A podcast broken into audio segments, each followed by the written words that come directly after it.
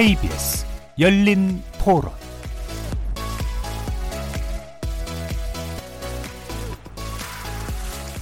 안녕하십니까. KBS 열린 토론 정준희입니다.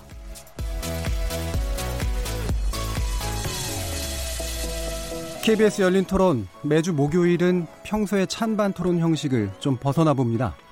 여러 분야의 전문가를 모시고 특정 이슈에 대한 시각과 접근법, 지식 등을 교차시켜보는 시간을 갖는데요. 이름하여 지적 호기심에 목마른 사람들을 위한 전방위 talk, 줄여서 지목전 talk. 어, 주제에 따라서 해당 분야의 전문가들을 초대 손님으로 모시기도 했죠. 그런데 오늘 가을맞이 special 지목전 talk로 만들어진 주제는요. 어, 오늘 모신 손님은 좀 독특합니다. 어떤 한 분야의 전문가이시기도 하면서 또 특정 분야에 묶이지 않은 묘한 능력이 있으신 분이죠. 정치인을 거쳐서 보건복지행정의 최고 책임자를 맡기도 하셨고요. 또 얼마 전에는 예능 프로그램에서 이른바 잡학의 진수를 보여주시기도 했습니다. 전문가와 보편적 또는 실천적 지식인을 종행하면서 자신만의 길을 걷고 있는 이 시대의 문제적 인물이죠. 오늘 지목전 토크는 인물 토론, 유시민에게 묻는다라는 주제로 베스트셀러 저술가자, 날카로운 논객, 그리고 이제는 스타 유튜버로까지 영역을 넓히신 르네상스적 인간 유시민 작가와 함께 여러 가지 도시, 정치, 그리고 문화를 아우르는 지식 여행을 한번 떠나 보겠습니다. KBS 열린 토론은 여러분들과 함께 만듭니다. 청취자들도 지목전 토크 함께 하시면서 오늘 주제와 관련해 다양한 의견 보내주시기 바랍니다. 토론에 참여하실 수 있는 방법 안내해 드릴 텐데요. 문자로 참여하실 분은 샵9730 누르시고 의견 남겨주시면 됩니다.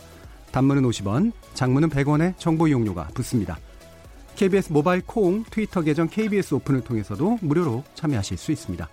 청취자 여러분이 KBS 열린 토론의 주인공입니다. 청취자 여러분의 열띤 참여 부탁드립니다. KBS 열린 토론 지금부터 출발하겠습니다. 살아 있습니다. 토론이 살아 있습니다. 살아있는 토론, KBS 열린 토론.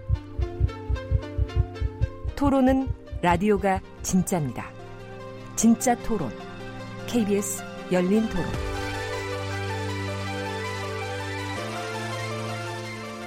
자, 오늘 함께 하실 분들 소개하겠습니다. 먼저 오늘의 특별 손님이시죠? 자칭 지식 소매상 유시민 작가 나오셨습니다. 예, 대충 아무렇게나 살아온, 살아온 유시민입니다. 자, 그리고 우리 고정 패널이신 문화비평가 이태광 경희대 교수 나오셨습니다. 네, 반갑습니다. 이태광입니다. 그리고 나라를 걱정하는 과학자 이종필 건국대 교수 나오셨습니다. 안녕하세요. 이종필입니다. 이 세 분 모두 전공이나 직업, 뭐 개성은 좀 제각각이시지만 아마도 이 경계를 넘나드는 지적 호기심이랄까요? 이것만큼 아마 남부럽지들 않으실 것 같습니다. 이렇게 지식 소매상, 문화 비평가, 그리고 물리학자까지 서로 다르면서도 비슷한 모습의 세 분의 출연자와 함께 만들어가는 가을맞이 special 지적 호기심에 목마른 사람들을 위한 전방위 talk. 오늘은 어떤 즐거움이 있을지 자못 기대가 큽니다. KBS 1라디오 채널은 유튜브 영상으로도 생중계되는데요. 유튜브 들어가셔서 KBS 1라디오 또는 KBS 열린 토론 검색하시면 지금 바로 저희들이 토론하는 모습 영상으로도 보실 수 있습니다. 구독 많이 눌러주시고요. 의견도 달아주십시오. 나중에 팟캐스트로도 들으실 수 있고 매일 새벽 1시에 재방송도 됩니다. 자, 이렇게 함께할 방법까지 안내해드렸고요. 지목전 토크 지금부터 시작해보겠습니다. KBS 열린 토론. 제가 생각하는 유시민 이사장님은 방송 강연 뭐 이런저런 활동을 좀 하셨던 것 같아요. 아무래도 작가 활동을 하시면서 책을 쓰실 때 어, 많은 사람들과 교류를 하셨던 예전에 이제 쓰셨던 어떻게 살 것인가라는 책도 좀 와닿는 부분이 많이 있더라고요. 그 유튜브 하시잖아요. 그러니까 유튜버로 봐야 되지 않을까 이렇게 생각을 하거든요. 사회 현안에 대한 문제나 관련해서 본인이 알리고 싶은 게 있으면 이 채널을 통해서 알리겠다라고 하고 실제로 많은 구독자를 보유하고 계시고 뭐 크리에이터 이렇게 그분의 직업을 보는 게 맞다고는 생각을 하는데 정치 분야에 있어 있어서 여전히 영향력을 좀 끼칠 수 있는 분이라고 생각을 해요. 말씀도 좀 잘하시고 뭐 책도 좀 쓰고 그러셨잖아요. 그래서 아 저희 집에 제가 돈 주고 산 책이 솔직히 하나 있는데 글쓰기 관련된 책이에요. 제 와이프가 추천을 해가지고 제가 하나 샀었는데 글 쓸 때 그 책을 좀 참고를 해라는 이야기도 좀 들었었고 본래 직업은 작가시잖아요. 작가이기도 하시면서 평론가이기도 하고 그다음에 뭐 유튜버도 하시고 그런데 어쨌든 큰 역할적인 역할론적으로 보면은 방향을 좀 제시해주고 등대 역할을 좀 하시고 있다라고 책도 되게 많이 쓰시고 워낙에 좀 해박하신 분이시니까 단못 읽어보고 그냥 좀 선물도 받고 읽어보고 했었는데 그런 측면에서 충분히 좀 재미있었고 그렇습니다. 예, 시민들의 이야기를 들어보셨는데요. 어, 오늘 소개해드린 대로 유시민 작가님과 함께하는 그런 시간입니다. 원래 요즘 뭐 여러 가지 어, 논란들도 많고 또 논쟁의 중심에 서 계시기도 합니다만 어, 저희 프로그램에서는 이제 지식 토크를 위해서 상당히 오래 전부터 예, 접촉을 해서 오늘 이렇게 성사가 된 그런 자리이기도 합니다. 어, 그러니까 지목전 토크라는 그 어떤 성격 자체에 가장 또 잘 맞는 분이 아닐까 싶기도 하고요. 기존 패널들과도 아주 좋은 궁합 보여주시리라고 기대가 합니다. 어, 지식 소매상이라고 이제 제가 소개를 드렸습니다만, 음, 개인적으로는 제가 거꾸로 읽는 세계사로 유시민 작가님을 처음 대학 때 이제 접했고요. 어, 사실은 이제 제가 인상 깊었던 예전에 인터뷰 내용 중에 하나가 뭐였냐면, 그러셨던 것 같아요. 그러니까 책, 전업 작가로서 책을 1년에 몇 권을 써야 먹고 살 수 있다. 라는 얘기를 이렇게 계산해서 해주셨던 게 있는데, 저한테는 개인적으로 이게 되게 약간 신선하다기보다 좀 놀랐었어요. 그러니까 아, 책이라는 게 그렇게 쓰여서 먹고 살게 되는 거구나. 뭐 이런 식의 그런 생각도 했었는데 이 지식 소매상이라는 말 안에 이제 그런 의미들이 좀 들어가 있으신가요? 어떤? 어, 예. 그 이제 겉으로는 예. 이제 그렇게 이해할 수 있고요. 예. 약간은 서글픈 얘기이기도 한데 음. 저 20대 때 예, 지식 생산자가 될 수 있는 그런 기회를 못 가져가지고요. 음. 어, 지식 생산자가 되려면 전공 분야가 확실해야 되고 예. 그다음에 많이 공부해야 되고 또 최신의 연구 정보를 다 이렇게 받아들이고 또 교류하려면 외국어도 능해야 되고 말하면 연장이 좋아야 돼요. 음. 없던 집을 새로 지으려면. 근데 그렇게 안 돼 가지고 음. 이번 생에서는 틀렸다 그거는. 예. 근데 찔끔찔끔 이것저것 공부를 한 거는 있어서 이제 야 이런 거는 많은 사람이 알면 좋지 않을까? 나도 재밌었는데 딴 사람도 재밌어 하지 않을까? 이제 이런 생각으로 이 남들이 생산해 놓은 지식을 이리저리 주스 모으고 뭐 가공하고 이렇게 해서 서비스하는 소매상. 음. 그러니까 최종 소비자하고 직접 상대하는. 예. 그렇게 된 거죠. 그, 예. 저는 그 어떻게 생각하냐면은 방금 말씀하신 거는 이제 20세기까지는 맞는 얘기거든요.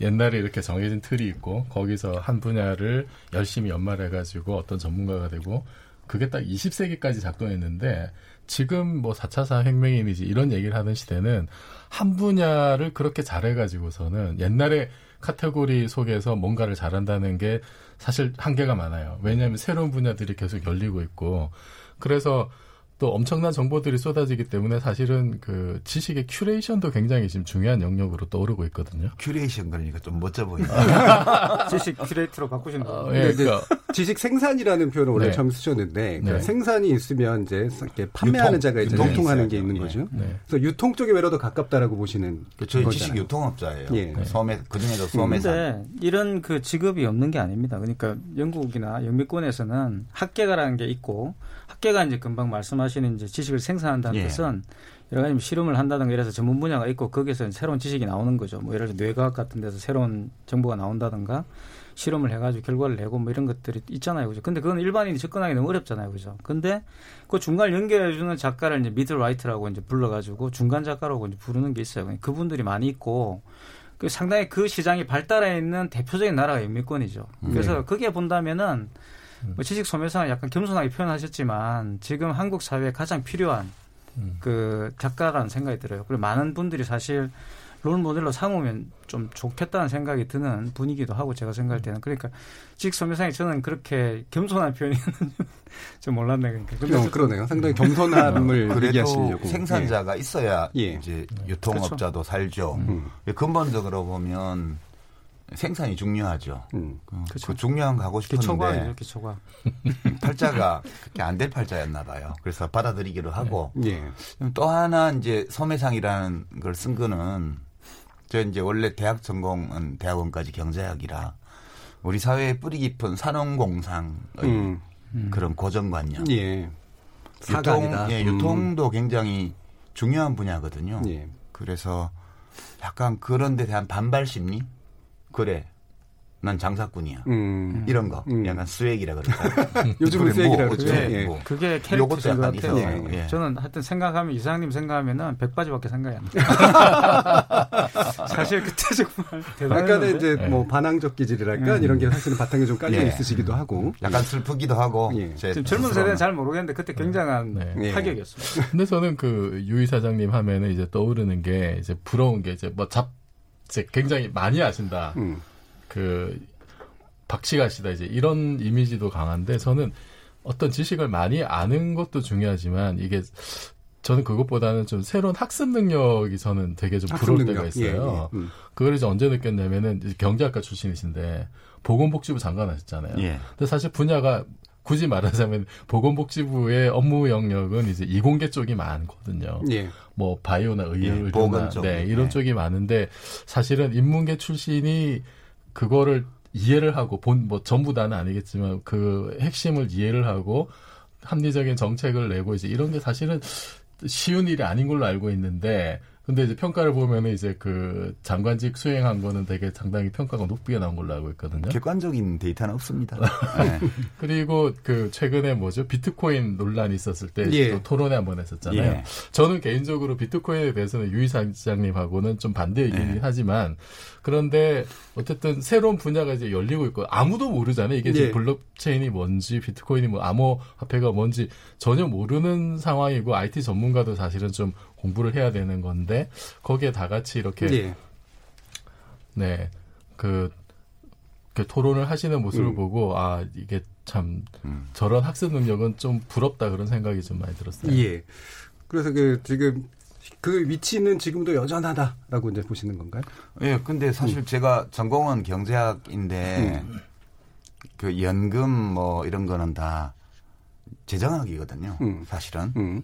그래서 제 전공 분야하고 맞고 복, 예. 이제 복지 쪽은 음. 보건 쪽은 제가 독일 유학 시절에 보건 경제학을 아. 예, 선택 과목으로 해서 음. 공부를 미리 했거든요. 음. 근데 전문성을 아무도 인정 안 해주더라고요. 여기서 아무도라고 하는 건 국회의원들 말씀하시는 건가요? 아니 뭐 언론도 그렇고. 언론도 그렇고. 아, 원래 예. 줄 아셨다? 예, 제가 네. 그 복지부 공무원들이 이렇게 그 아침 회의에는 바이러스 회의를 하고 음. 점심 때는 연금 연금 운용 회의를 하고요. 음, 저녁에 가면 또 인수공통 전염병 또 이런 거 하고요. 막 그래요. 일이 복잡해요. 어, 근데 제가 그 전에 보건복지위원회에서 한 2년, 3년 정도 했기 때문에 2년 넘게 또 그때 공부 많이 했거든요. 음. 그래서 비트코인 일주일 공부했고요. 네. 네. 그러니까 빨리 빨리 제 시험 잘 봤거든요. 옛날에. 네. 네. 그런, 그런 거죠. 별거 안 있는 사실은 건데. 굉장히 중요한 능력이죠. 네. 그리고 그게 이제 지식 소매상을 사실은 겸손하게 표현하셨지만 굉장히 중요한 위치로 만든 이제 그런 역량이라고 저는 보는데 어 작가라고 이제 스스로를 부르시기 시작한 게 또 많은 분들한테 굉장히 좀 크게 다가오기도 했거든요. 이 이렇게 지식 소매상으로 하고 작가로서의 삶을 사는 데 있어서 가장 만족하신다라고 예. 보시나요? 예. 제가 뭐 지난 한 7년, 6, 7년 정치 그만두고 나서 음. 저희 소득의 대부분이 책 인쇄 수입이었고요. 음, 약간 방송 출연료가 보태져서. 음. 그러니까 그 사람의 직업이 뭐냐는 소득이 어디, 어디서 나오냐를 보면 아는데 저 제가 얻는 소득은 대부분이 다 책 인쇄 수입이기 때문에 제 작가죠. 네. 직업적으로. 음. 생업이 글 쓰는 사람이고요. 약간 일주일에 하루 정도 시간을 내서 이제 좀 노무현 재단 일을 예. 보고 뭐 방송도 좀 하고 음. 일주일에 하루 반 정도 음. 들어가는 것 같아요. 음, 여전히 기본적으로 이제 작가라고 하는 삶 그렇죠. 속에서 예, 살고 지금도. 매일 글을 쓰고 있습니다. 음. 그 특히 이제 글을 쓰는 게 그렇다고 하더라고요. 저도 물론 이제 글을 쓰긴 하지만 이렇게 막 전업 작가로서 사는 건 아니니까. 근데 하루에 일정 시간을 공부하고 글을 쓰는데 노동처럼 이렇게 써야 이제 글이 제대로 나온다. 예. 이제 이런 얘기들을 하시더라고요. 9시에 출근하고 6시에 퇴근합니다. 예. 자, 그런데 유튜버라고 이제 아까 또 저 시민분이 얘기하셨잖아요. 그러니까 유튜브로 진출하신 이유는 제가 뭐 가짜 뉴스에 대응을 해보겠다라는 그런 목적 의식이 있으셨던 걸로 아는데 그거 외에 뭐 다- 다른 어떤 이유 같은 게 좀 있으셨나요? 일이 좀 커졌죠. 예. 처음에는 제가 재단 이사장을 맡으니까 음. 언론 대응을 해야 될 일이 꽤 많이 있는데 아.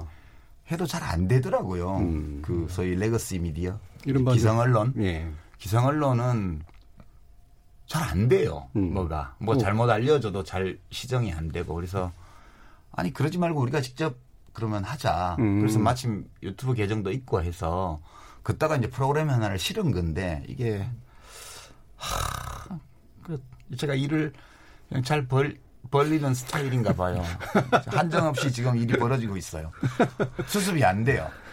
아, 그 알릴레오는 갈릴레오에서 온 건가요? 예. 음. 아, 예. 장명이 아주 잘하신 거예요. 음. 그 직원들이 아이디어 모집해가지고. 네. 예. 그러니까 애초에는 이제 그 노무현 재단을 일종의 대언론 홍보의 역할을 예. 하는 것을 생각을 했다가 안 돼서 이제 유튜브 쪽으로 뭔가 스스로가 약간은 이제 예. 스피커가 되고자 왜냐하면 하는 거. 노무현 예. 대통령이 계속해서 현실 정치에 음. 소환되기 때문에 좋은 의미든 나쁜 의미든 그거를 대응을 해야 될 일이 되게 많아요. 예. 근데 이제 그것만. 가지고 유튜브를 할 수는 없으니까 아, 방송을 특히 일배 문제라든가 이런 것들도 그런 거 그- 포함했어요. 예. 음. 그래서 국가 정책에 대한 시민들의 이해도를 높이는 것은 재단의 중요한 사업 내용 중에 하나거든요. 예. 그래서 그걸 겸해서 국가 주요 정책에 대해서 좀 해보자. 음. 그렇게 해서 하게 됐고 하다 보니 라이브 하라고 자꾸 그래가지고 음. 그 라이브를 했다가 얼마 되지도 않아서 사고가 났죠. 대형 사고가. 지금 방금 이제 사고라고 표현하셨는데 이게 원하든 원하지 않든 이제 언론이 돼 버렸잖아요. 유튜브라는 게 특히 이제 유, 유, 이사- 유 작가님 같은 경우에 굉장히 큰 이제 스피커고 또 팬덤도 굉장히 있으시고 그러다 보니까 영향력과 파급력이라고 하는 것들이 굉장히 세져 버렸는데 예. 지금 이제 이런 상황들을 보시면서 어떻게 이 신매체의 어떤 그 명암이랄까요? 이런 것들을 좀 느끼시나요? 그런 거는 잘 모르겠고요. 음. 음, 그냥 어, 내가 생각하는 어떤 것을 누구한테 의, 지하지 않고 또는 의존하지 않고 시민들한테 곧바로 보낼 수 있다는 거 그게 되게 큰 매력이더라고요. 예. 예. 지금 그거 구독자 수가 99만 정도 되죠. 오늘 아침에 100만을 넘어갔다고 예, 음, 그러더라고요. 어제까지 99만이 10만이 들어왔는데 이게 처음에 아마 하시자마자 20만이 들어와가지고 제가 그거가 인터뷰였던 기억이 나요, 그러니까. 그러니까 이를테면 전통 언론 같은 경우에 이제 편집권자라는 게 있고 이른바 데스킹이라는 것도 있고 그래서 이제 취재해 오는 사람도 있고 그래서 이제 정보가 이렇게 뭐 정상적으로 만약에 돌아간다면 그렇죠. 예. 많은 정보를 생산하죠. 예, 생산해서 게이트키핑도 하고 그렇게 해서 이제 뭔가를 알리는 이제 그런 과정을 겪고 거기서 생기는 문제는 그래서 편집권자가 이제 책임을 지게 되고 예. 뭐 이제 이런 과정들을 겪잖아요. 저희도 알리려면 제가 책임져야죠. 예. 예. 그래서 지금 이제 뭐 논란이 되고 있는 그런 문제들에 대해서 운영자로서 그냥 예, 성희롱 음, 발언이요. 예. 이제 그 발언이 되게 잘못 잘못된 발언이에요. 음. 그거는 이제 여성으로서 그러니까 사회 활동을 활발하게 하는 여성들이 그 업무 능력이나 이런 그렇죠. 것으로 성과를 내는 것이 아니고 예. 마치 그 다른 요인 가지고 무슨 성과를 낸 것처럼 얘기를 한 거기 때문에 어 그건 대단히 그 잘못된 발언. 인지를 하셨더라고요, 그죠? 음. 예, 그 제가 근데 라이브로 진행되는 거라서 음. 이거 이상한데 하는데 확실하게 캐치를 못했어요 처음에. 그래서 시간이 좀 가버렸죠. 예. 그 계속 찜찜해서 이제 끝날 무렵에 네, 제가 다시 하시고. 환기하면서 음. 저도 운영자로 사과를 하고 음. 또 당, 바른 당사자도 사과를 하고 뭐 황현희 씨도 사과를 하고 했는데 저는 그 뒤에 또 사과문을 냈죠. 냈는데 제가 그 일이 있고 나서 밤 그 다음날 오전 이렇게 지내면서 생각했던 게 왜 바로 그거를 인지 못했을까? 음. 이게 뭐가 문제였는지를 왜 뒤늦게야 확실하게 인지를 하게 됐을까 이제 돌아봤더니 감수성이 부족했던 거예요. 아, 다른 예. 걸로는 설명이 안 돼요. 그게 음. 바로 팍 꽂혀야 되는데, 저도 386 세대로서 공감 갑니다. 네, 바로 바로 제가 여자였으면 바로 꽂혔을 거예요. 예. 근데 제가 남자라 그거를 여성들이 느끼는 만큼 못 느끼는 거예요. 예. 그렇죠. 예. 그, 그래서 그리고 또 뭐 남자 중에도 저보다 훨씬 잘 느끼는 음. 위근우 씨 같은 분은 엄청 예민하게 그렇죠. 음. 느끼시잖아요. 근데 저도 좀 그런 거를 좀 안다 이렇게 생각을 했는데 그 그날 밤을 거의 저도 잠을 잘 못 자고 음. 생각을 해보니 왜 그랬나 이렇게 생각하니까 그 음. 약했던 거예요 이 감수성이 그럼 감수성이 왜 약했지 그렇게 생각을 해보니까 어, 그런 문제들에 대해서 음.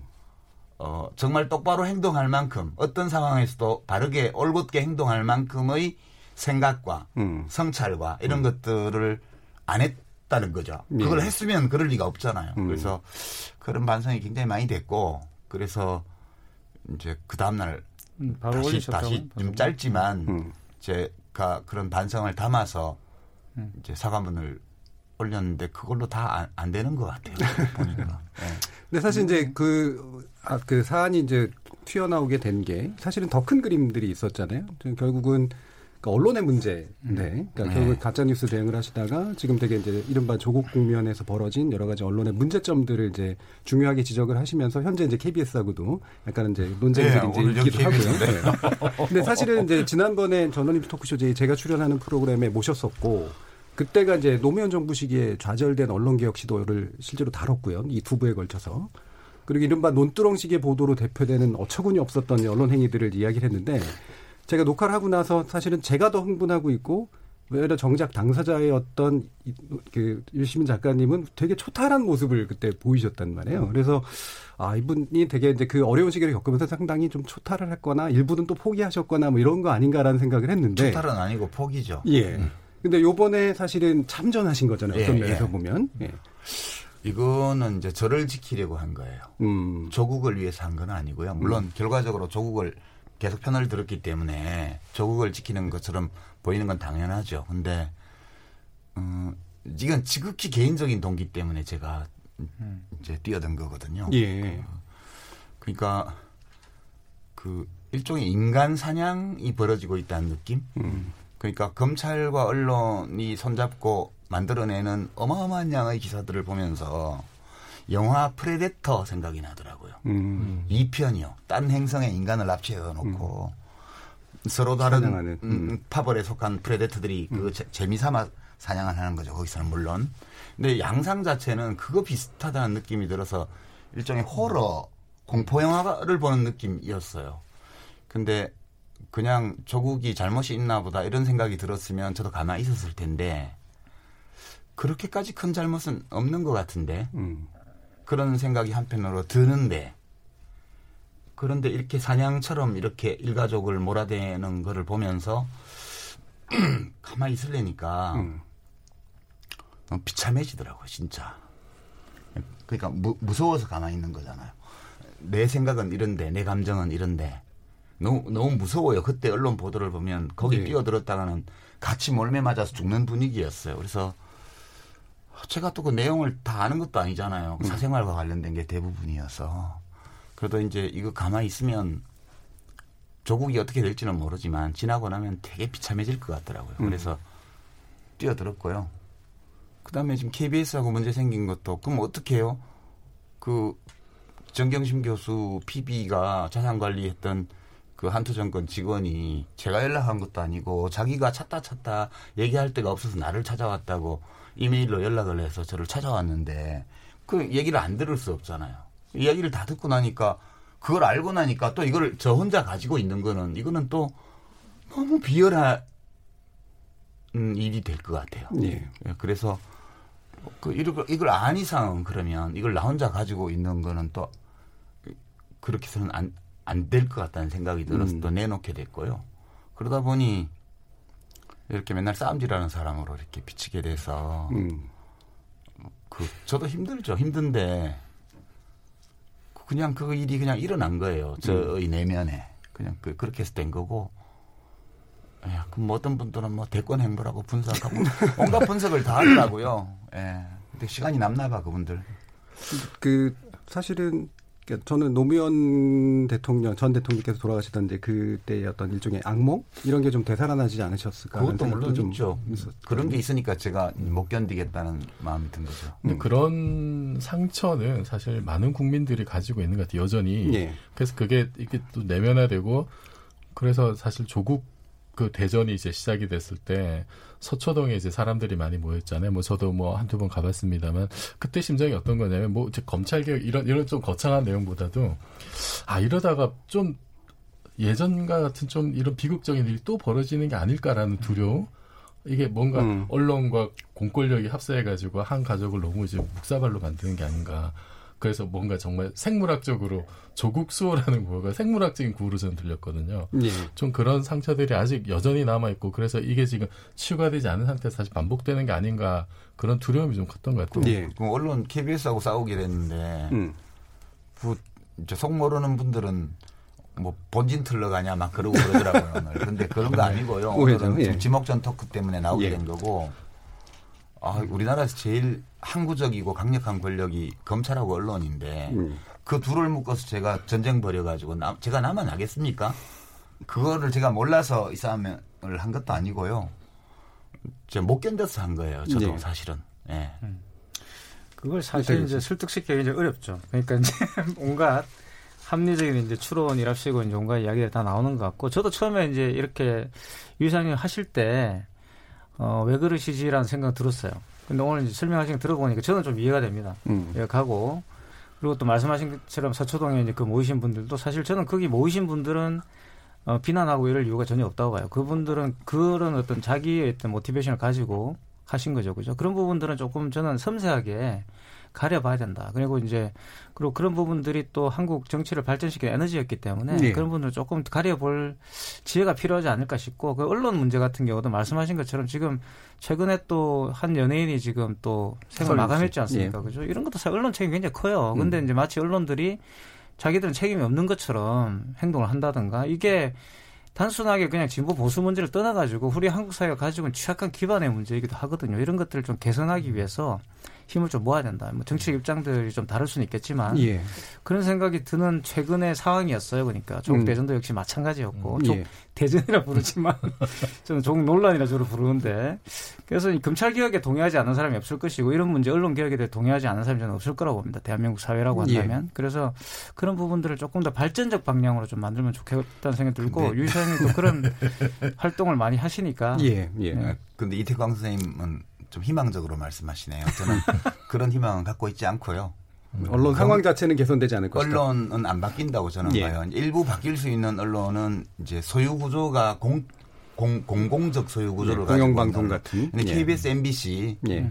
예, 또는 한겨레 신문이나 경향신문처럼 어떤 특정인이나 소, 소수 집단이 완전히 소유권을 장악하고 있지 않은 그런 곳은 이제 좀 변화될 가능성도 있다고 봐요. 그러나 나머지 언론은 어 그냥 망하면 망하지 변하지는 않을 거다 저는 그런 생각하고요. 검사들도 바뀌지 않는다고 저는 봐요. 음. 검찰은 다만 약화시킬 수 있을 따름이지 개혁을 기대한 그러니까 내부적인 개혁을 기대하는 건 저는 염, 이러이 희망도 갖고 있지 음. 않아요. 언론에 대해서도 예. 그렇고 예. 검찰에 대해서도 제가 그걸 개선하려고 싸우는 게 아니고요. 개선될 희망은 거의 없다 저는 그렇게 보면서도 그냥 비루해지지 않기 위해서 안 싸울 수 없어서 싸우는 거죠 그냥 그런 예. 거예요. 저는 별로 희망을 갖고 있지 않아요. 예. 네. 아니 근데 저는 그 김경우 PD가 기존 언론사 다 이렇게 하고 예. 그냥 1인 유튜버를 찾아갔다. 음. 그리고 이게 지금 이렇게 사회적으로 큰 또 파장을 일으키고 있, 는게 지금 그 언론의 뭐한 단면 그리고 지금 1인 미디어실이라고 하는 어떤 새로운 미디어 출연의 어떤 방향성 이런 데 대한 좀 시사점을 주는 것 같아요. 이거는 좀 고민해 봐야 된다고. 예. 매체 환경의 변화라고 네. 하는 거 이게 뭐 사실은 제일 중요한 문제라고 음. 생각이 됩니다. 어, 좀 더 이제 본론적으로 좀 가보죠, 이제. 예, 그래서 원래는 모셔가지고 이제 책 얘기 좀 하려고 했었는데 네, 예, 좀. 생각보다 좀 길어졌습니다. 뭐 이래 이상하네. 아니, 하다 보니 이상하네요. 음. 어, 원래 그 유럽 도시 기행이라는 책이 이제 요즘 또 한간에 뭐 많이 또 입에 오르고 있고요. 여기서 보면 이제 아테네, 로마, 이스탄불, 파리 이렇게 이제 나왔는데 제가 이게 처음 봤을 때는 이게 아, 이게 그리스 로마 문명을 쫓아가셨구나 했는데 파리가 또 갑자기 딱 꼈거든요. 뭔가 나름의 이제 그, 그 지도가 있으셨을 것 같은데 예. 어떤 거였나요? 그 일권은 사실 지역적으로 연계돼 있지 않은 네 예. 도시를 음. 한 건데 그, 그 도시들이 그 스- 고대 그리스 문명 발상 이후에 그 문명에서 가장 중요한 위치를 차지했던 도시들이에요. 음. 순차적으로. 맨 먼저 아테네였고, 그 다음에 로마였고, 그렇죠. 그 다음에 이스탄불이었고, 예. 이제 그 다음이 파리고. 네. 그리스 서로마 동로마 이렇게 된 거죠. 결국에. 예, 이제 비잔틴 제국은 그 이제 서로마 제국 망하고 나서 네. 그리스 사람들이 다 장악해서 이제 사실상 그리스 사람들이 운영하는 네. 제국이었죠. 음. 근데 거기서 엄청나게 많은 문화적인 어 학문적인 에, 그런 또는 과학적인 발전이 이루어졌던 예, 곳이거든요. 예. 그러고 나서 이제 오스만 투르크한테 점령당해서 음. 어, 15세기 이- 중반 이후에는 이제 이슬람 문명권으로. 이제 음, 들어가게 됐지만 음. 그래도 이스탄불은 예, 서구 문명의 한 시대가 집약되어 있는 그런 곳이어서 예, 유럽 전체에서 많은 도시들을 다니면서 이제 시리즈를 계속 낼 거라 음. 일권에서는 예. 사람 몸으로 치면 척추뼈를 따라서 음. 가는 그런 느낌으로 고른 도시들이에요. 예. 예. 그러면 이종필 교수님은 이 네. 뭐 유럽 도시 좀 다니셨었나요? 저는 그 이제 소개하신 도시 중에 그 파리하고로 맞춤 파리하고로마. 가본 정도라. 예. 예. 저는 뭐 이제 과학과 관련된 뭐 음. 그런 생각들 많이 하죠. 음. 파- 파리도 뭐, 뭐 18세기, 19세기 과학의 중심지, 물리학의 중심지였고 거기 이제 대표적으로 라플라스라는 수학자가 있었는데 음. 이분이 그 파리 군관학교에서 교관을 하면서 나폴레옹 가르치기도 거예요. 네. 음. 나폴레옹이 집권하고 나서는 내무부 장관을 했었는데 육주하고 관뒀어요. 해고당했어요. 행정력이 떨어진다고. 그래서 지금 네, 그 조국 장관 생각도 좀 나고 뭐 그렇습니다. 갑자기 또 힘들어요. 근데 제가 여기 오기 전에 이제 예. 온다고 오신다고 그래가지고 책을 좀 보고 왔는데 음. 각그 도시별로 이렇게 무슨 문화유산 좀 기념물 같은 거를 이렇게 보셨더라고요. 보셨는데 딴 거는 보면 대부분 이제 그런 과거에 이제 과거의 어떤 유물들이었다고 파리는 보신 보니까 에펠탑이 예. 이렇게 다루고 계시더라고. 특별히 무슨 이유가 있나요? 파- 사실 파리도 찾아보면 고대 유물이 있는데 고대에는 별로 없죠. 파리는 고대 유적은 거의 없고요. 그때 문명이라고 할 만한 게 없던 데였기 때문에 어, 파리는 이제 약 한 15, 16세기 이후에 비로소 서구 문명권에서 중요한 도시가 주로 등장한 데고 이제 18세기에 본격적으로 이제 중심이 프랑스. 대혁명이 예. 일어나면서 지금 우리가 전 세계를 사실상 정복한 정치 체제의 원형이 거기서 등장한 거기 음. 그런 때문에 되게. 중요하고요. 음. 에펠탑은 이제 모든 도시들이 랜드마크 1번을 갖고 있는데요. 그 아테네 하면 아크로폴리스에 있는 파르테논 신전이 랜드마크 1번이고요. 그다음에 로마 하면 콜로세오 콜로세움이 이제 1번이고 뭐 저기 가면 이스탄불 가면 그 블루 모스크나 예. 혹은 아야소피아 예, 소피아 성당. 박물관 예. 지금 그런 데가 1번이고 다 그래요. 어디 가나 뭐 부다페스트 가면 그뭐 국회의사당. 마차시 마차시 교회 뭐 이런 이런 게 1번지고 국회의사당은 예. 이제 나중에 생긴 거지만 그러니까 각 도- 역사가 깊은 도시들은 대부분 가지고 있는 랜드마크 1번이 종교 종교 종교 건축물. 아니면 예. 왕궁이에요. 그렇죠. 그 거의 다 강제노동으로 지은 그렇죠. 거고요. 그 종교 권력자가 되었던 바티칸도 마찬가지죠. 바티칸도 교황의 권위를 드높인 건축이잖아요. 저는 그런 건축물들을 보면 막 마음이 아려요. 예. 음. 그, 아까 기분이 안 좋아요. 무당기질이 있어. 네, 그 베르사유 궁전 가도 정말 아 이게 진짜 끔찍하다 그런 느낌밖에 안 들고요. 에펠탑이 파리의 랜드마크 1번인데 그건 우선 과학혁명의 산물이잖아요. 네. 그 정력학 음. 그죠? 그다음에 어, 철 철골 소재. 구조물, 음. 예, 네. 철- 소재도 철골이고요. 그다음에 그 공모해서 디자인을 결정했어요. 위원회에서요. 예. 그다음에 어, 거기 참여한 노동자들이 다 정당한 임금, 정당하다고까지는 말은 안 할게요. 하여튼 그 당시로서는 통용되는 수준의 임금 강제 노역은 아니다. 예, 강제 노역은 아니, 네. 아니에요. 어, 그리고 이제 그 20년 쓰고 철거하기로 원래 예정하고 진 세계 박람회 관문이었는데 시민들이 너무 좋아하니까 없애지 마라 이래가지고 지금 120년 살아남았잖아요. 그렇죠. 초기엔 논쟁이 좀 있었잖아요. 예, 그러니까 만들어지는 과 만들 처음에 처음에 모델을 디자인을 채택할 때부터 시작해서 건축 과정, 그다음에 다 건축되고 나서 살아남은 경위 이 모든 것들이 이 시민민주주의의. 음. 시대 정신, 과학혁명의 흐름 이런 것들이 그 안에 집약돼 있거든요. 그래서 모양 자체는 저는 뭐 이쁘다고 생각 안 해요. 좀 이상하게 생겼어요. 예. 이상하게 생겼지만 아 그것이 파리라는 도시 파리 시민들의 마음 속에 자리를 잡은 배경에는 바로 우리가 누리고 있는 이 현대 문명의 정수를 체현하고 있는 요소가 있기 때문에 예. 그래서 에펠탑은 이쁘지는 않은데 음. 어디서도 보이고요. 그렇죠. 예, 네. 그리고 되게 보고 있으면 기분이 좋아져요. 그 음. 걔- 얘가 어떻게 해서 타- 태어났고 음. 어떻게 해서 지금까지 살고 있나를 생각하면 좀 흐뭇해지는 거예요. 음. 다른 다른 도시의 랜드마크 1번을 볼 음. 때보다. 그래서 제가 21세기 현재 지구촌의 문명 수도, 문화 수도를 정한다면 그럼 파리다. 예, 음. 그런 면에서. 예. 작가님이 이렇게 도시 가시면은 랜드마크부터 먼저 보시나요? 예, 어떻게 제일? 먼저 어, 제일 먼저 그 도시의 랜드마크 1번을 가요. 그 이렇게 투어를 하는 뭐 비결이나 이런 것 좀 알려주시죠. 랜드마크 1번을 보고 난. 다음에는 예, 저 같은 있어요.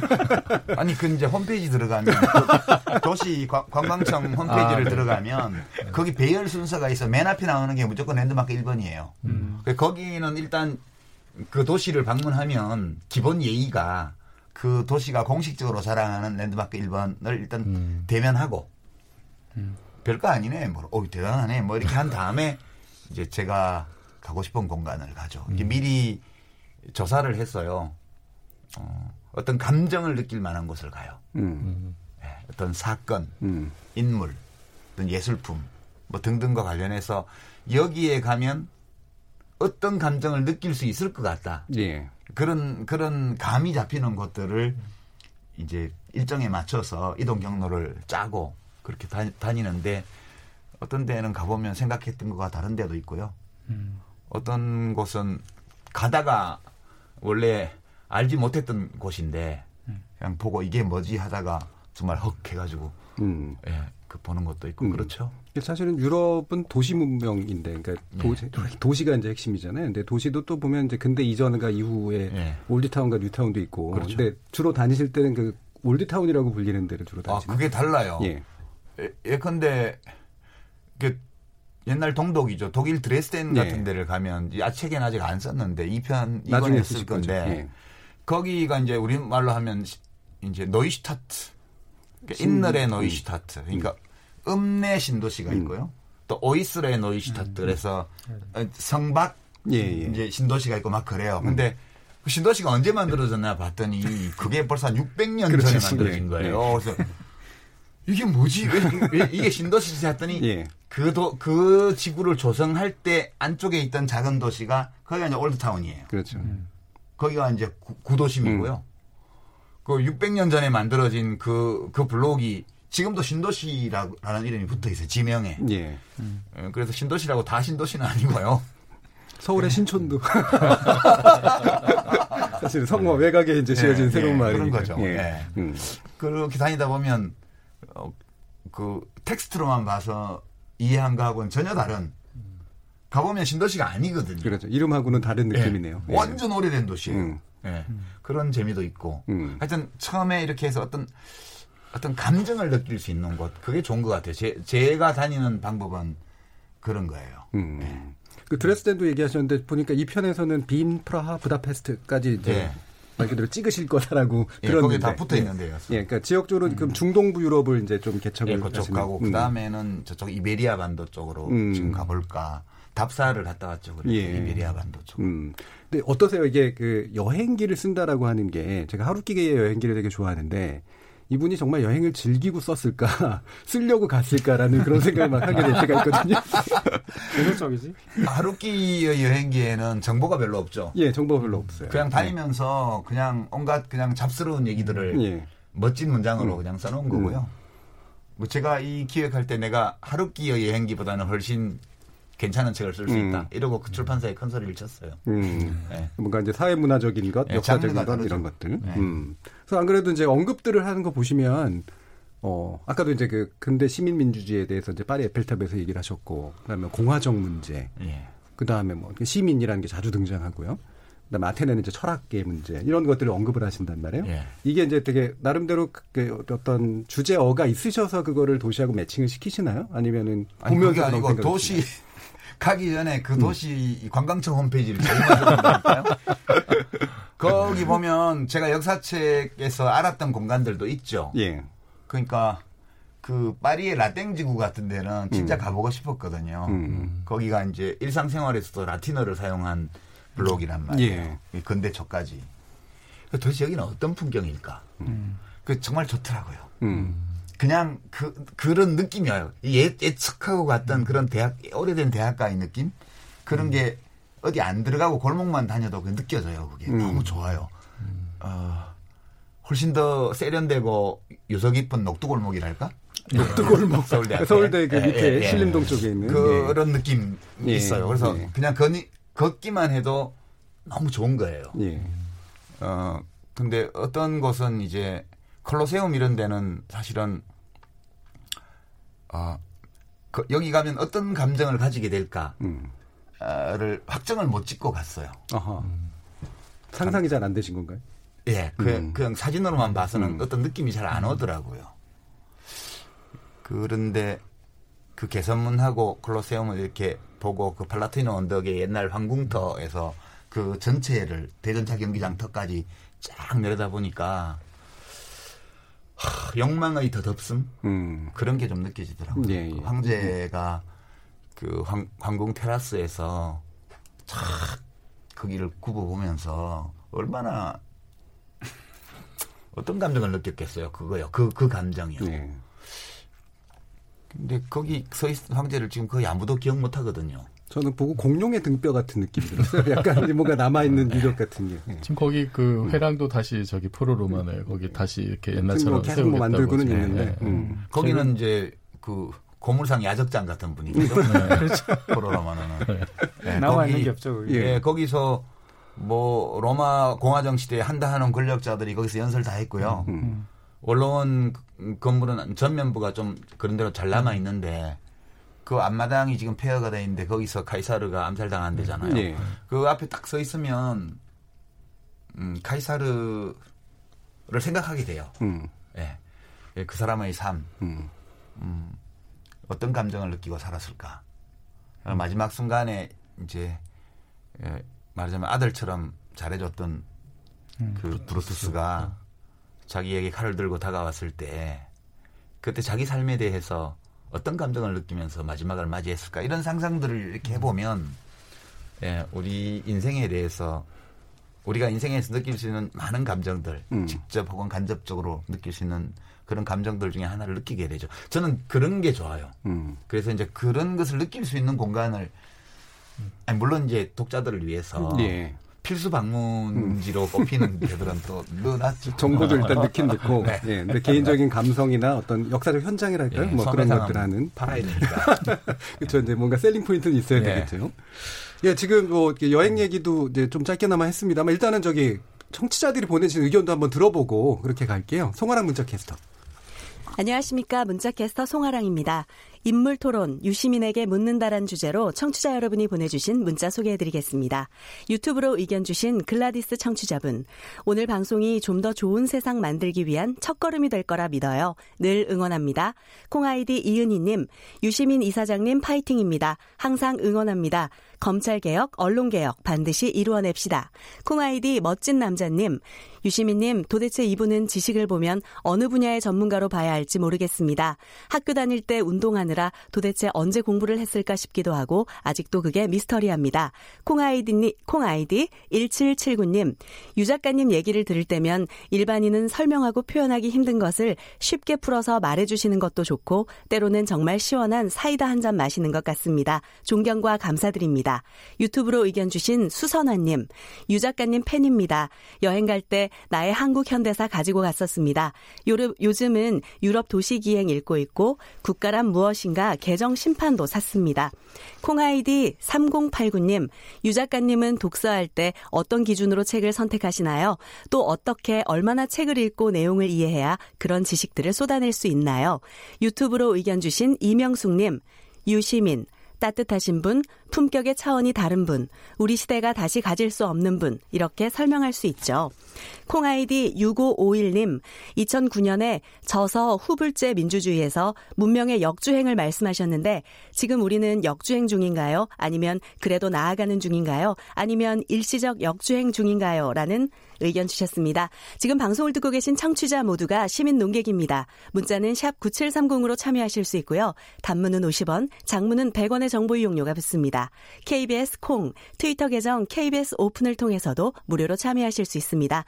청취자 여러분의 날카로운 시선과 의견 기다립니다. 지금까지 문자캐스터 송아랑이었습니다.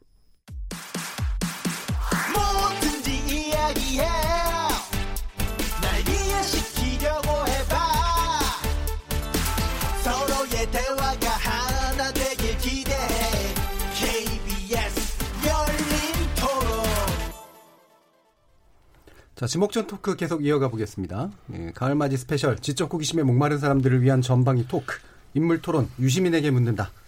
지식 소매상을 자처하시는 유시민 작가, 문화비평가이신 이택광 경희대 교수, 그리고 물리학자이신 이종필 건국대 상허교양대 교수 세 분과 함께 하고 있습니다.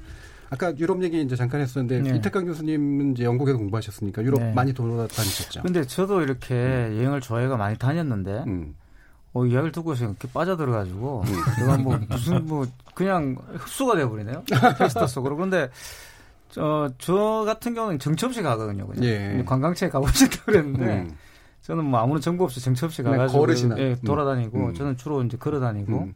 이런 걸 좋아하는데 아 좀 이번에 좀 말씀을 듣고 있으니까 저도 조금 그런 식으로 좀 음. 도시를 가봐야겠다는 생각이 드네요. 어, 되게 의외인데요? 그렇게 하실 것 같은데. 어, 저는 그렇게 안 하고 아. 저는 그러니까 저는 이렇게 어떤 도시를 가게 되면 음. 그 도시에 있는 사람들을 만난다든가 그게 음. 주로 이제 제가 하는 일이기 때문에 마켓을 가신다거나 뭐 네. 뭐 마켓을 간다든가 또 음. 물건을 산다든가 이런 것이고 말씀하신 것처럼 그런 건물에서 있는 어떤 길을 느낀다든가 이런 거는 음. 사실 조금 생각을 해본 적이 별로 없었어요. 어허. 물론 이제 제가 파리에 가가지고 이제 그 파리 꼬뮌 예, 예, 거기에 예. 바리케이트 가보셨잖아요 공동묘지에 음, 다르죠. 그런 데는 가면 역시 제가 지금 무딘 사람도 약간 뭐가 오더라고요. 런던에서 막스 묘지. 막스뮤지, 막스뮤지 당연히 이제 예, 가서 예. 이제 보는데 그긴 꼭 가잖아요. 아까 보면 꼭 이렇게 한국 분이 한두 분씩 그거 계시더라고요. 그리고 거기 가면은 꼭 노동자들이 어디선가 와가지고 네, 그- 꽃밭 치고 그래서 제. 저는 예. 지도 교수가 그런 적이 있어요. 왜 한국 사람 오면은 음. 꼭 막스뮤즈를 가냐고 하더라고. 그래서 제가 하, 하도 80년대 때 탄압을 받아가지고 가보고 싶어 한다 이런 이야기를 했죠. 저는 거기 이제 가보고서 무슨 생각했냐면 아이 이 양반은 여러 사람 마음에 불질 넣어놓고 지금 여기 누워 있구나 뭐 이런 생각 같은 거 하고 좀 약간 다른 느낌이 있었습니다. 어, 예. 인류 역사 최고의 방화범이죠. 그렇죠. 지금 아까 이제 그 청취자 의견들 중에 보면 그 후불제 민주주의 얘기가 있었어요. 오늘 원래는 이 책 얘기는 아니긴 했습니다만 연장이 이제 뭐 국가란 무엇인가까지 연결되기도 하고요. 어, 어쨌든 그 우리나라 정치 또 이제 시민민주주의의 어떤 진전 이런 부분에 대해서 깊이 천착해 오셨다고 저는 생각을 하는데 아까 질문도 보시면 이게 역주행입니까 정주행입니까 이런 얘기를 한단 말이에요. 어떻게 보세요? 음, 항상 그런 것 같아요. 뭐 어떤지는 저도 잘 모르지만 이제 여러 사회의 역사들을 보면 이게 확 나갔다가요. 그다음 반동이 확 와요. 이제 반동이라는 말을 이북에서 많이 써가지고 우리 이게 되게 나쁜 말로 빨갱이 말이라고 예, 지금 빨갱이 말이라고 많이 있죠. 어. 그냥 그냥 그그 반작용이에요. 그렇죠. 반작용. 리액션이죠. 음. 나갈 때 확 나갔다가 근데 반작용으로 뒤로 왔다가 또 나갔다가 또 뒤로 왔다 이렇게 해요. 프랑스만 하더라도 프랑스 대혁명 일어나고 얼마 지나지도 않아서 왕정을. 폐하고 공화정을 세운 나라에서 예. 나폴레옹이 황제가 됐어요. 음. 그 럼 나폴레옹이 전쟁에서 쫓겨나고 나서 또 왕정이 됐다가 그다음에 또 혁명이 일어나서 공화정으로 또 갔다가 그럼 그다음에 그 나폴레옹 자칭 조카 뭐 그래도 호적상 조카 음. 생물학적 조카인지는 알 수 없지만 여하튼 그런 사람이 또 대통령으로 뽑힌 다음에 또 헌법을 개정해가지고 그렇죠. 또 황제가 돼요 음. 나폴레옹 3세 음. 그렇게 우여곡절을 거치고 나서 20세기에 들어왔어야 그러니까 드레피스 사건 19세기 말에 겪고 20세기 들어왔어야 비로소 좀 안착된 민주주의 국가로 프랑스가 되거든요. 예. 그러니까 원조에 해당되는 나라에서도 이런 어펜다운이랄까요? 음. 아니면 전진 후퇴랄까요? 이런 우여곡절이 있었는데 거기 비하면 우리나라는 예, 뭐 제가 그 책에는 박근혜 이명박 정부 때 이제 그런 민주주의의 어떤 후퇴, 후퇴 후퇴랄까 아니면 껍데기만 남는 음. 쪽으로 간달까 예. 이런 현상들이 있어서 사람들이 막 절망에 빠졌다고 그래서 제가 그 이것도 지나간다. 음. 그 그러니까 어찌 보면 고 전 정부 때 우리 시민들이 이해하고 받아들일 수 있는 수준보다 더 나간 건지도 모른다. 어떤 음. 분들은 덜 나갔다고 그러지만 음. 객관적으로 보면 더 나갔다. 음. 그럼 이제 더 나간 것의 후과가 어, 표면상 퇴행으로 보이는 여러 증상으로 나타나는 거고 예. 이게 좀 지나가다 보면 또 앞으로 가게 된다. 음. 이제 이런 과정이기 때문에 뭐 너무 그렇게 그 절망 시- 실망하지 말고 숨 좀 천천히 쉬면서 음. 또 이제 버텨보자 한번 뭐 이런 내- 이야기를 하고 싶었었던 책인데 그 기억하시는 분이 계시죠. 저도 근데 그 책은 되게 재밌게 읽었습니다. 저도 일단 이제 이름 자체가 괜찮은 예. 일이에요. 왜냐면 그때. 상당히 예. 많은 분들이 민주주의가 후퇴했다는 둥 네. 이야기를 많이 했는데 음.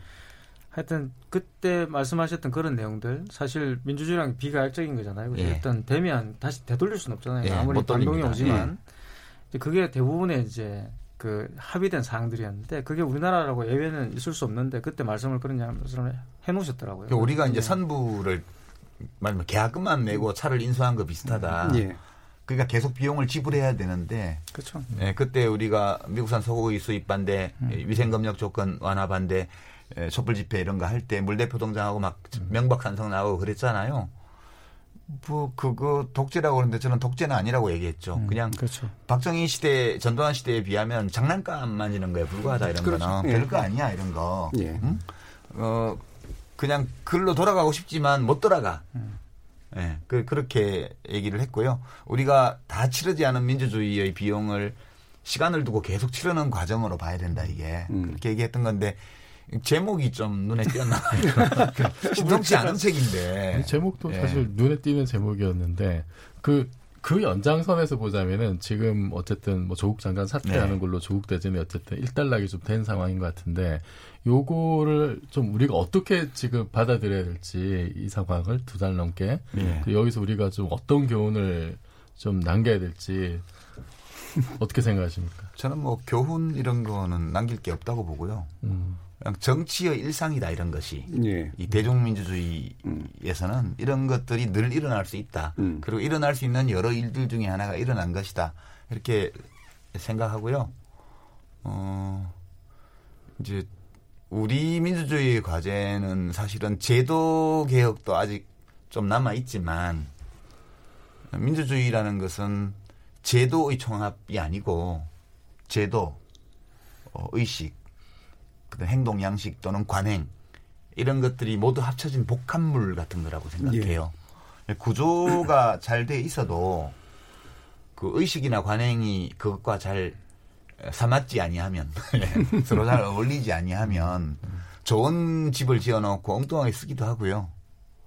어 그렇습니다. 그, 그런 거여서 어 제도만 바꿔서 뭐가 좋아진다 저는 그렇게 믿지는 않아요. 예. 에, 사람들의 의식과 관행이 오히려 더 근본적인 요소일지도 모른다. 음. 어, 그래서 어, 지식 소매상으로서 적어도 국가라는 테마와 관련해서는 음. 어, 내가 쓰는 글, 내가 하는 말들이 이, 나와 국가, 음, 그리고 국가가 어떠해야 하느냐. 어, 좀 나의 삶이 훌륭하려면 국가가 훌륭해야 내 삶도 훌륭해질 가능성이 높아지죠. 예. 지금 뭐 무정부 상태에 있는 내전 국가 이런 데 보면 거기서 훌륭한 사- 삶을 살 수 있는 확률은 지극히 낮죠.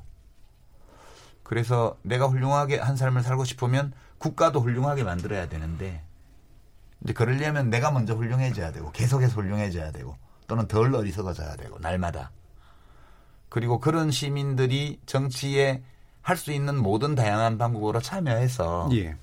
국가도 좀 더 훌륭하게 계속 만들어 나가야 된다. 이 생각들을 퍼뜨리고 그렇게 하는 방법에 대해서 서로 논의하고 이런 것들을 좀 북돋우는데 어, 저희 글과 말이 도움될 수도 있지 않을까 하는 음. 생각에서 이제 국가란 무엇인가 같은 책을 어, 썼죠. 근데 정치할 때 써가지고 예. 진지하게 안 보더라고요. 뭐 정치 예. 팜플렛 정도로 이렇게 보시더군요. 예. 가끔 정치인들이 저한테 책 보내주시는데 참 읽기 싫거든요. 안 사요.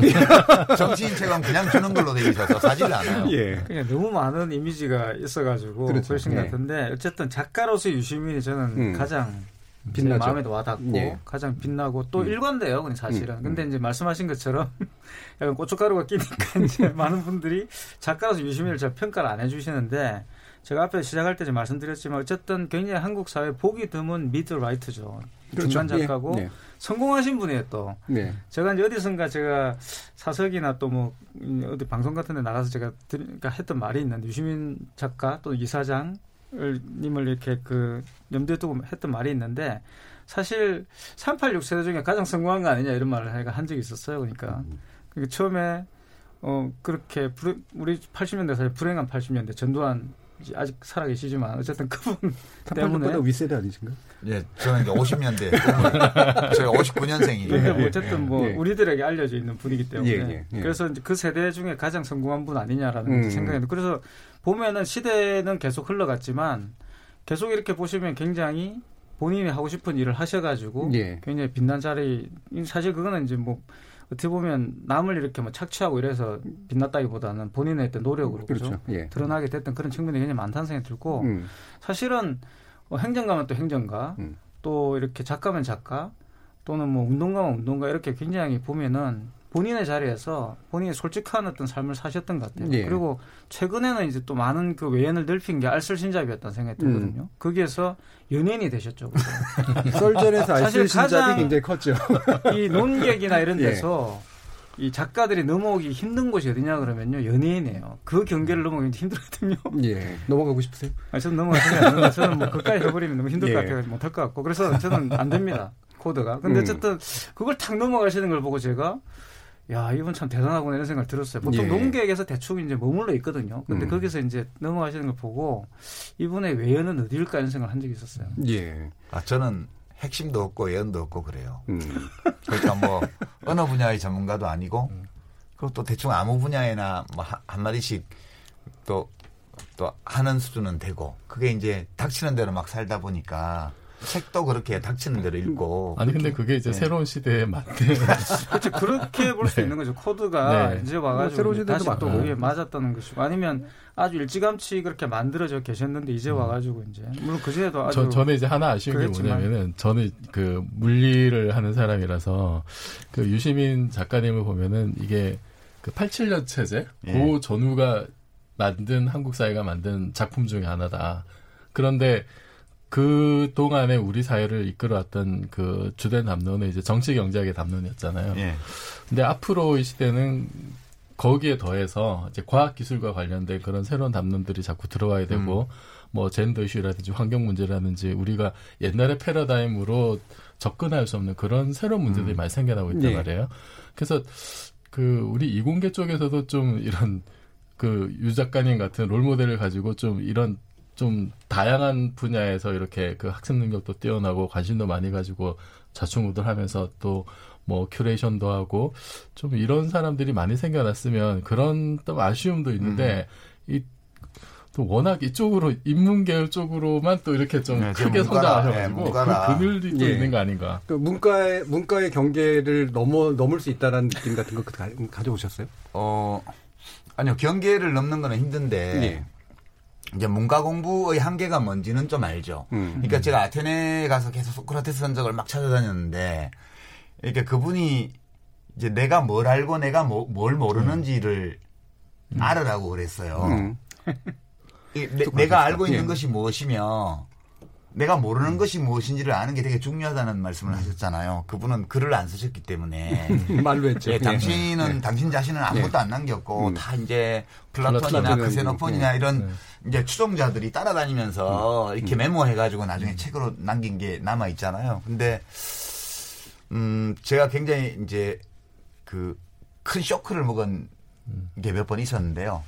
이제 한 번은 호주제 문제가 폐지 문제가 막 나왔을 때 1990년대 말 2000년대 초 이때인데 그때 최재천 선생님이 그분이 예. 동물행동학을 네, 전공하신 그렇죠. 분이잖아요. 그분이 그때 뭐라고 하셨냐면 생물학적으로 보면 엄마 성을 따라가면서 호주제를 하는 게 맞다고. 음. 그래서 이제 미토콘드리아 DNA 네. 뭐 이런 얘기를 하셔가지고 그렇죠. 예. 이게 뭐야? 그 제가 되게 충격 먹었어요. 어. 아 이게 뭐가 옳은지를 가지고 우리는 계속 인, 인문학의 담론을 가지고 지지고 볶고 있었는데 이렇게 간단하게 정답을 딱 내버리는 거예요. 그래서 네. 어, 내가 공부한 게 뭐지? 음. 그런 그래서 제가 최재전 선생님 글도 되게 좋아하고요. 그분 책은 제가 대충 다 읽은 것 같아요. 음. 글도 너무 잘 쓰시고 그리고 인품도 아주 훌륭하시고 음. 연구자로서도 탁월하시고 그런 분이시고 두 번째는 40살쯤 됐을 땐가 그러니까 종의 기원 출간 150주년 다윈. 그 예. 1990 150주년이 8년인가? 아마 2009년이 아마 아, 2009년인가요? 네. 네. 아, 2009년이구나, 2009년. 그때 이제 과학책 붐이 막 일어가지고 그 출판사들에서 책도 많이 내고 네. 서점 이벤트를 하고 막 그랬어요. 그래서 종의 기원 굉장히 어려운 책이잖아요. 정의 기원을 그때까지 이제 그 뭐 듣기만 들었지. 음. 그 처음 그때 읽었어요. 음. 근데 제가 되게 놀란 게 아니 이 얘기를 하기 위해서 처음에 뭐 사육 그 가축 길들이는 그 배대 배대 개양이라 계대 배양이라 그러냐 이게 가축을 막 개량해가는 이 얘기들을 막 하고 그 뒤에 쭉 가는데 너무 훌륭한 거예요. 음. 아니 그 보통 사람들이 알아먹기 쉽게 우리가 이렇게 눈으로 볼 수 있는 현실의 예를 가지고 그 이론의 얼개를 설명한 다음에 높은 추상 수준으로 이렇게 올라갔어요. 제, 제가 이해한 바로는. 예. 어, 이런 거였어, 이 책이? 음. 예, 그런 것이 굉장히 큰 충격이었고요. 그 다음에 이제 물리학에 관심이 생겨가지고 이제 네. 파인만의 물리학 네. 책들도 좀 읽고 이러면서 음.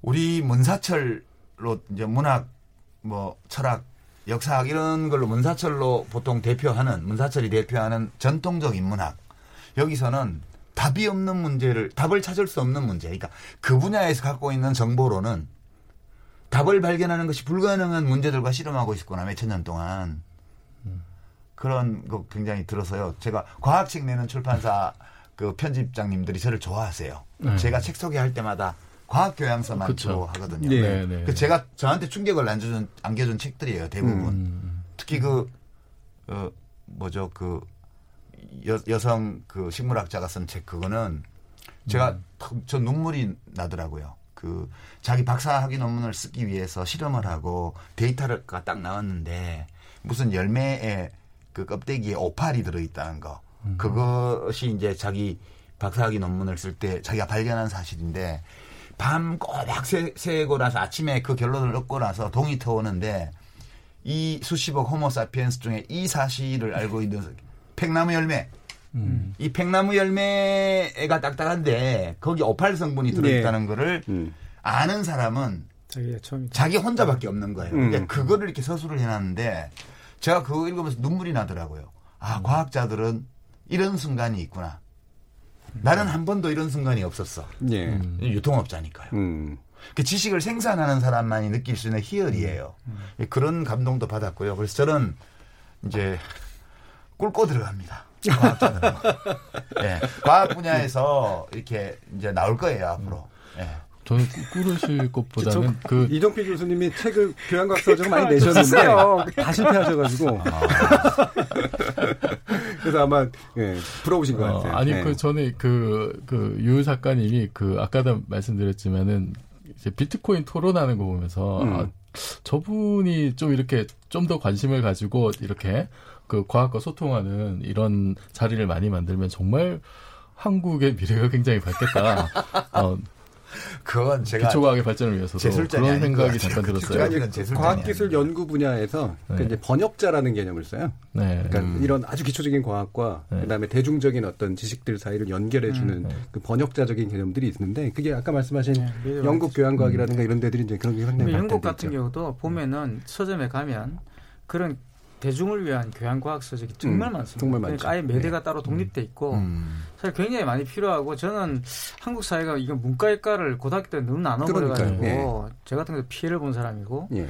그리고 현대 철학이나 이런 것들도 사실 대부분 보시면은 과학적인 그런 발견 특히 아까 다윈 음. 말씀하셨는데 사만한 그 현대 철학들은요 그 다윈이 말했던 그 상당 부분과 연관이 있어요. 그리고 네. 그런 자연주의와 결합돼 있기 때문에 그걸 모르면 다시 문과도 제대로 이해를 못하는 거안 아니에요. 돼요. 그러니까 네. 자체에서 답을 못 찾아요. 그래서 저는 해결을 다윈을 모르고 해결을 이런다 이건 말이 안 돼. 그러니까 요즘은 그 철학 이제 인식론 하시는 분들도 그 뇌과학이나 인공지능의 어떤 발전 성과들 이런 거를 또 공부를 하세요.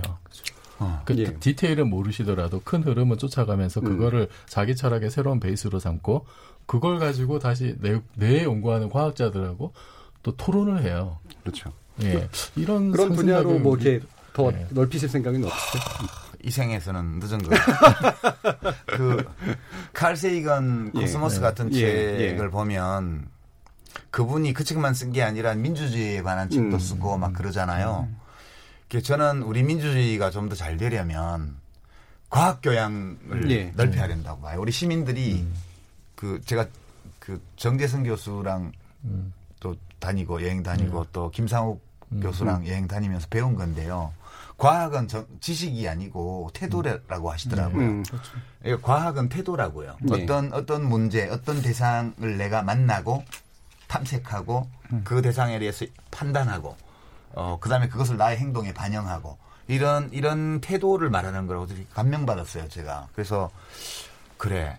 과학은 증거에 입각해서 하는 거니까 우리가 증거에 입각해서 생각하고 말하고 선택하고 행동하는 그런 행위 양식이 우리에게 좀 더 몸에 착 붙는다면 우리 국회도 좀 나아지고 음. 우리 언론도 좀 나아지고 증거 없는 주장들을 너무너무 많이 하거든요. 예, 그래서 대한민국을 구하기 위해서는 과학교육을 제대로 해야 되고 네. 예, 그다음에 이 과학 교양을 넓힐 수 있게끔 예. 그렇게 노력해야 된다. 그래서 제가 책 쓸 때 요즘은 과학 교양도서 인용을 꽤 많이 해요. 예전에는 진짜 제가 무식했거든요. 음. 솔직히. 저는 개인적으로 그 사회, 그러니까 여러 그 사회를 경험해본 결과 그 시민민주주의가 읽는 공중이라고 하는 사람들의 존재가 굉장히 중요하잖아요. 네. 그러니까 합리적 사고들을 만들어내는. 근데 그 시장의 규모가 그 나라의 교양과학 서적의 시장의 규모하고 유사하게 가는 네. 그런 경향이 우리나라는 교양과학 책 시장을 보통 5천 명 정도로 잡습니다. 예. 5천 명이요? 네. 한 책 내면 네. 사- 꽤 사는 많네? 사람이 그죠? 그래서 상당히 출판사들도 어려워하고 인문학도 그래요. 인문학은 요새 네. 천부 찍는데요. 음. 저는 제 예상보다 많아요. 30분 될줄 알았는데. 그게 시장이 되게 네. 작은 거죠. 네.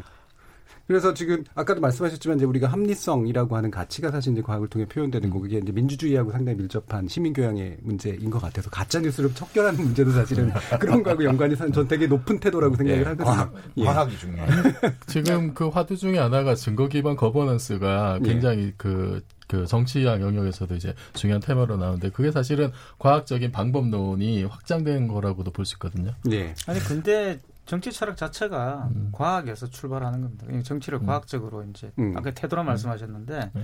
예를 들어서 뭐 다문화주의라든가 또는 민주주의라든가 예를 토론 이런 것도 사실 다 과학적 태도를 말하는 거예요. 그렇죠. 그 과학적 예. 태도가 현대 정치라고 봐야 되는 거고 음. 그러니까 아주 그 중요한 말씀이라 봐요. 예. 그러니까 논증하는 거 있잖아요. 그렇죠. 예. 어떤 결, 어떤. 주장을 내가 하면 그 주장의 근거와 추론 과정을 밝혀야 돼요. 근데 제가 요즘 언론 보도를 이렇게 보면 칼럼 이런 거 보잖아요. 그럼 딱 단정하고 시작해요. 유시민은 궤변론자다. 아니, 내가 주장한 바가 궤변임을 논증해야 되는 칼럼에 아무 논증하지 않고 궤변이라고 단정해 놓은 다음에 저를 막 훈계를 해요. 음. 이런 비과학적 태도라니. 저는 읽으면서, 어, 우리나라 언론은 언제 발전하나 빨리 과학 교육을 해야 돼. 이렇게 혼자 생각하죠. 예, 그게 자기 기술적이죠. 이제 궤변으로 이제 궤변을 바라보는 거니까. 결국에 이제 지금 시간이 이제 딱 1분뿐이 안 남았는데요. 어, 예, 이 작가 입장에서 독자에게 책을 이렇게 읽으세요 하면 어떤 게 있을까요? 아, 예. 그, 잘 이해 안 되면 건너뛰면서 읽고요. 음, 어, 그, 그래도 안 읽히면 나중에 읽고요. 음, 그 다음에 마음에 드는 책을 만나면 막 비평하기보다는 거기 빠져들어가는 거예요. 음. 그래서 어느 순간에 너무 감정이 복받쳐서 어, 책을 이렇게 가슴에 껴안고 수- 이렇게 숨을 멈추거나 몰아쉬거나 음. 잠시 책 읽기를 더 중단하고 더 더 못 나가는 이런 순간이요. 그게 책 읽을 때 예, 그런 순간을 한 권을 읽으면서 한 번 만나면 음. 아주 아주 너무 훌륭한 책 읽기예요. 음. 몰입하는 거예요. 몰입할 수 이. 글 쓴 사람의 목소리에 그 사람이 거기 실어놓은 감정에 음. 그대로 빠져보는 거예요. 음. 빠진 다음에 벗어나야 돼요. 이 요즘 비평하는 분들 중에 보면 아예 들어가지 않고 처음부터까지 밖에 머물면서 그 책을 비평하는 분들이 계시더라고요. 예. 너무 안타까워요. 음. 그러면 그분도 깊어질 수가 없거든요. 음. 예, 독자 여러분들도 우리 청취자 여러분들도 책 읽으실 때는 푹 빠지셔서 음. 0.1초라도 그렇게 숨이 딱 멈추는 것과 같은 그런 순간 예. 이런 걸 맛보시기를 권합니다. KBS 열린 토론 가을맞이 스페셜 지목전 토크. 어, 오늘은 인문 토론 유시민에게 묻는다라는 주제로 유시민 작가님, 이택광 경희대 교수님, 그리고 이종필 건국대 교수님 이렇게 세 분과 함께 했습니다. 오늘 함께 해주셔서 대단히 감사합니다. 어, 제가 감사하죠. 네. 저는 내일 저녁 7시 20분에 다시 찾아뵙겠습니다. 지금까지 KBS 열린 토론 정준희였습니다.